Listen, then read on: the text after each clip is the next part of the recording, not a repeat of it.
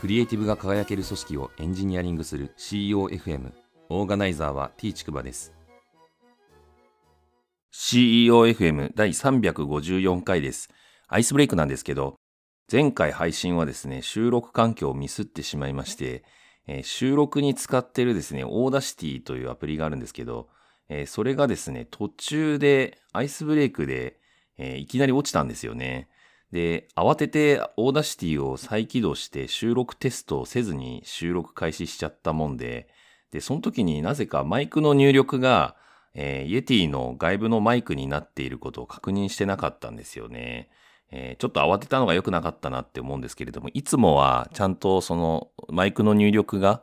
Yeti のマイクになっているってことを確認するんですけれども、それができてなかったということで、まあ今日は確実に問題がないということをえー、見ながら今喋ってるんですけれども、今回の配信テーマはですね、前回の続編なので、ある意味音の違いもちょっと楽しんでいただいてですね、聞き比べていただけるといいかなっていうふうに思っています。本日の配信テーマなんですけど、事業が継承されて永続性を保つにはという話をしたいと思います。前回353回の配信で、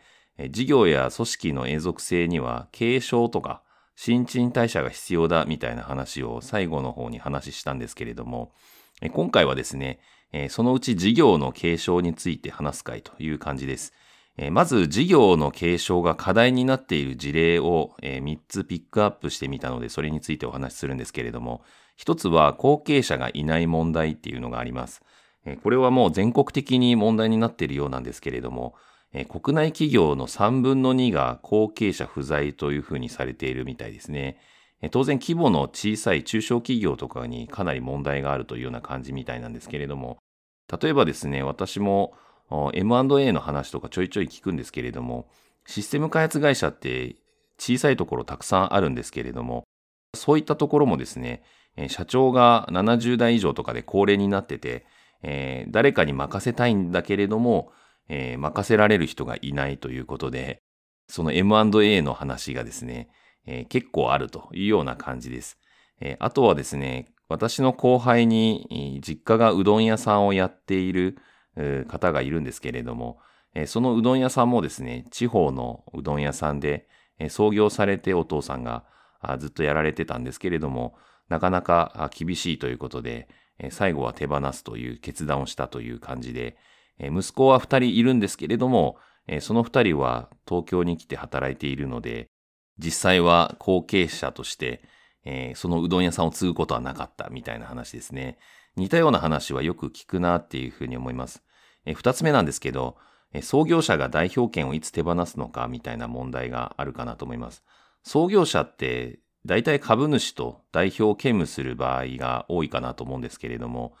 その場合って、まあ、創業者の権限は強いと思うんですけれども、この話をすると思い出す話はクックパッドで、2012年にですね、創業者の佐野さんって方が、元価格コム社長の秋田さんという方にですね、まあ、社長を譲ってっていう感じで、その後に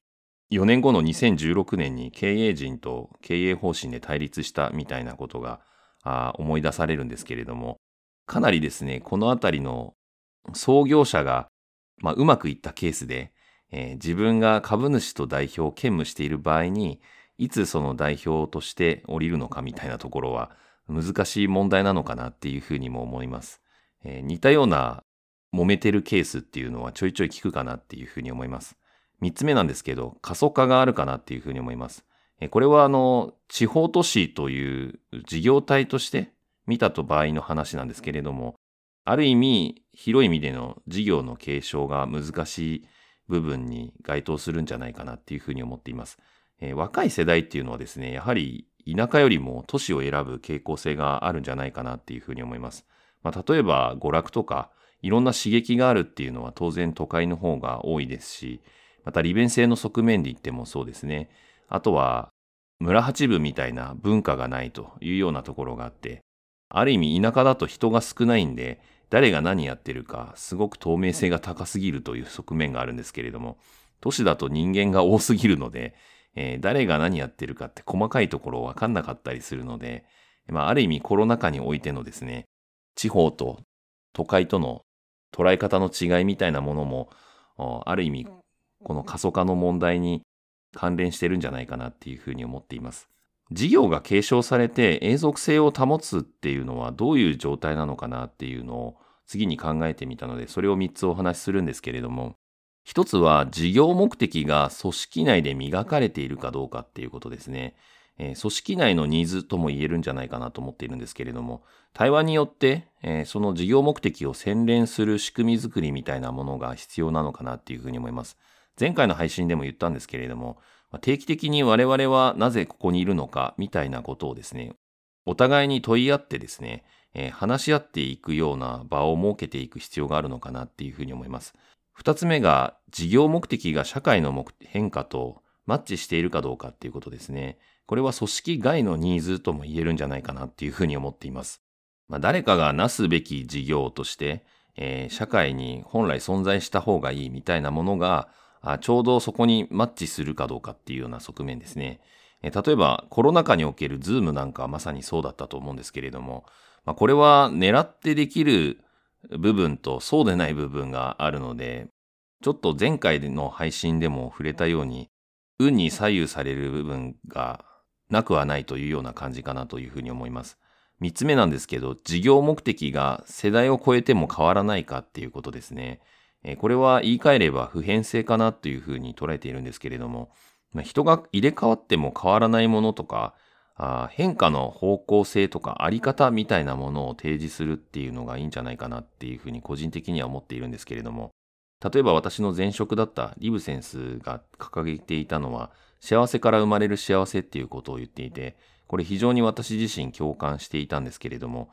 これは世代を超えても変わらないものというふうに言えるんじゃないかなっていうふうに思っています。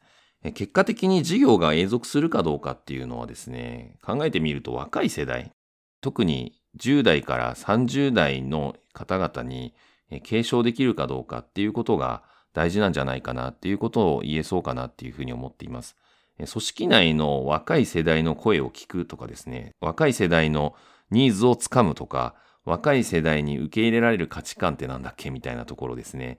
このあたりは非常に重要なポイントなのかなっていうふうに思います。裏を返すとですね、シニア世代が自ら変化を起こせるかっていうことも大事な要素かなっていうふうに思っていて、まあ、ある意味、永続する必要性がないというふうに判断できるんであればですね、えー、不要なのかもしれないんですけれども、